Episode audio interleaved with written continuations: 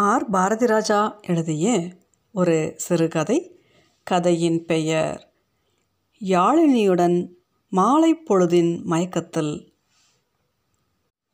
மாலை பொழுதின் மயக்கத்தில் இசைச்சாரல் வானொலி வழியாக உங்களோடு இணைந்து இருப்பது உங்கள் யாழினி. இந்த இரவு நேரத்தில் உங்கள் கவிதைகளை எங்களுடன் பகிர்ந்து கொள்ளலாம்.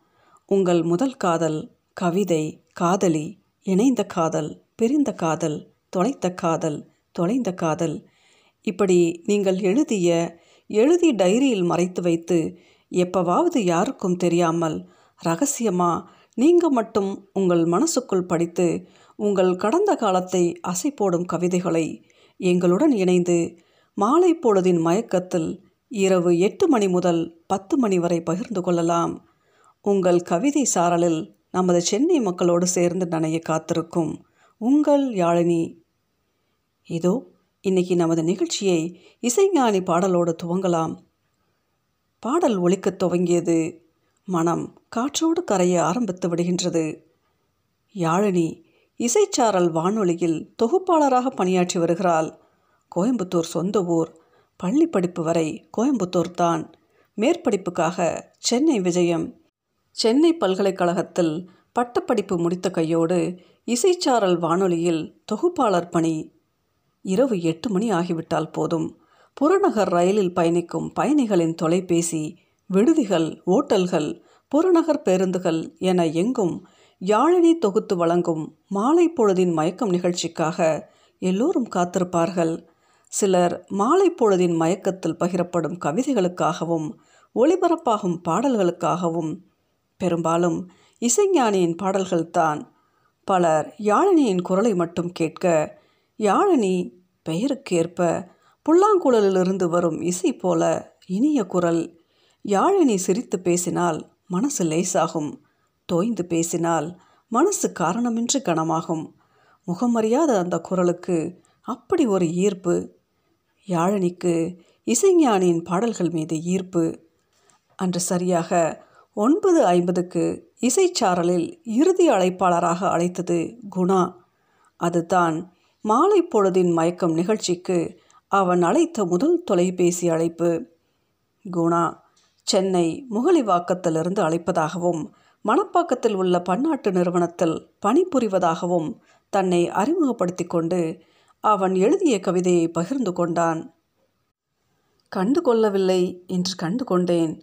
கடந்து சென்ற பின்பும் காத்திருந்தேன். நீ பார்க்கும்போது மட்டும் சுற்றும் பூமி நின்று போகுது. நீ நின்ற இடத்தில் மட்டும். என் பூமி சுழலுது. என முடிக்க நிகழ்ச்சியின் இறுதி பாடலாக இசைஞானியின் பாடல் ஒளிபரப்பானது. யாழினி இதுவரை பலரிடம் மாலை பொழுதின் மயக்கும் நிகழ்ச்சியில் பேசியதுண்டு.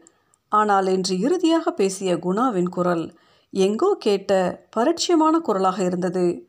ஏதோ யாழினியின் மனசுக்குள் இனம் புரியாத கலக்கம். திரும்ப திரும்ப முயற்சித்தும் அடையாளம் காண இயலவில்லை. அன்று முதல் தினமும் தவறாமல் மாலை பொழுதின் மயக்கத்தில் குணா குரல் ஒழித்துவிடும் தவறாமல் கவிதையும் கூட. குணாவிடமிருந்து வரும் கவிதைகள் யாவும் யாழினியை அசைத்து பார்த்தது.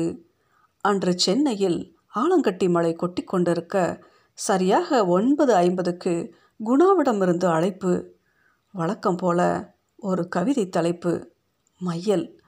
வழக்கத்துக்கு மாறாக கவிதையின் முடிவில் யாழினியின் பெயர்.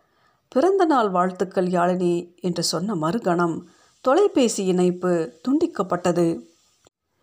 மையல். எழுதி எழுதி பார்க்கிறேன். மையல் மட்டும் தீர்ந்த பாடில்லை. எழுதியது உன் பெயர் யாழினி என்றால். குணா முடிக்க நிகழ்ச்சியின் இறுதி பாடலாக. சங்கீத ஸ்வரங்கள் ஏழே கணக்கா இன்னும் இருக்கா என்னவோ மயக்கம். என் வீட்டில் இரவு அங்கே இரவா இல்லை பகலா? எனக்கும் மயக்கம் என பாடல் ஒலித்தது. அதிர்ச்சியிலிருந்து மீள நேரம் எடுத்துக்கொள்ளாமல் உடனே சுதாரித்து கொண்ட யாழினி நிகழ்ச்சி முடித்த கையோடு இசைச்சாரல் வானொலியின் தகவல் அமைப்பை தொடர்பு கொண்டு குணாவின் கைபேசியின் எண்ணை பெற்றுக்கொண்டால் அடுத்த பத்தாவது நிமிடம் குணா தொலைபேசி சினுங்கியது. மறுமுனையில் குணா என்ன யாழினி கண்டுபிடிக்க ஒரு வாரமா? என கேட்க அதிர்ச்சியில் யாழினிக்கு பேச்சு வரவில்லை. இது குணா பெயரில் கேட்கும் அகிலனின் குரல்.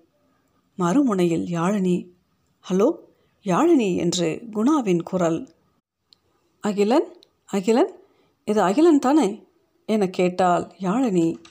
ஆமாம் யாழினி அகிலன் தான். அகிலன்? அகிலன் யாழினி இருவரும் சென்னை பல்கலைக்கழகத்தில் ஒன்றாக பட்டம் பயின்றார்கள்.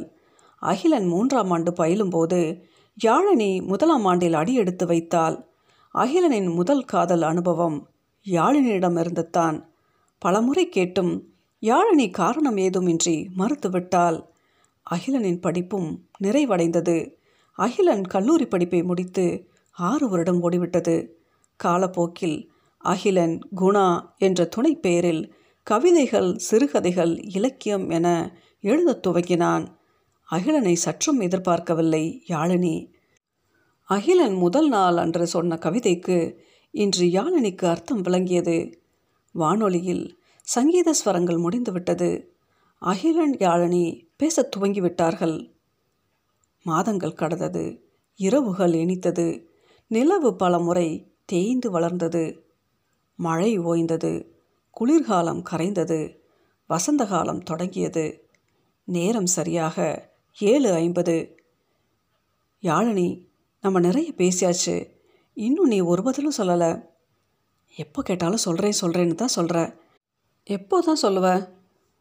எனக்கு ப்ரோக்ராம் இருக்கு அகிலா. நான் போகணும். நான் அப்புறம் பேசுகிறேன் நேரம் இரவு ஒன்பது ஐம்பது. சென்னை முழுக்க மாலை பொழுதின் மயக்கத்தை கேட்டுக்கொண்டு இருந்தார்கள் இறுதி அழைப்பாளராக அழைத்தது அகிலன். இன்று முதல் முறையாய் அவன் குரல் தளர்ந்திருந்தது. தளர்ந்த குரலில் அகிலனின் கவிதை உன் மடியில் தலை சாய்த்து என் இமைகள் ஒரு சேர உன் விரல்கள் என் தலை கோத என் உலகம் நான் மறக்க உன் கரம் பிடித்து உன் விரல் நகம் நான் கடிக்க நீ சிலிர்க்க நான் சிரிக்க என்னில் உண்டாகும் மாற்றங்களுக்கு எல்லாம் அர்த்தம் நீயாக சில நாளிகை மட்டும் ஒரு யுகமாக வாழ வேண்டுமடி. என் வாழ்க்கையை? என்று முடித்தான் அகிலன்.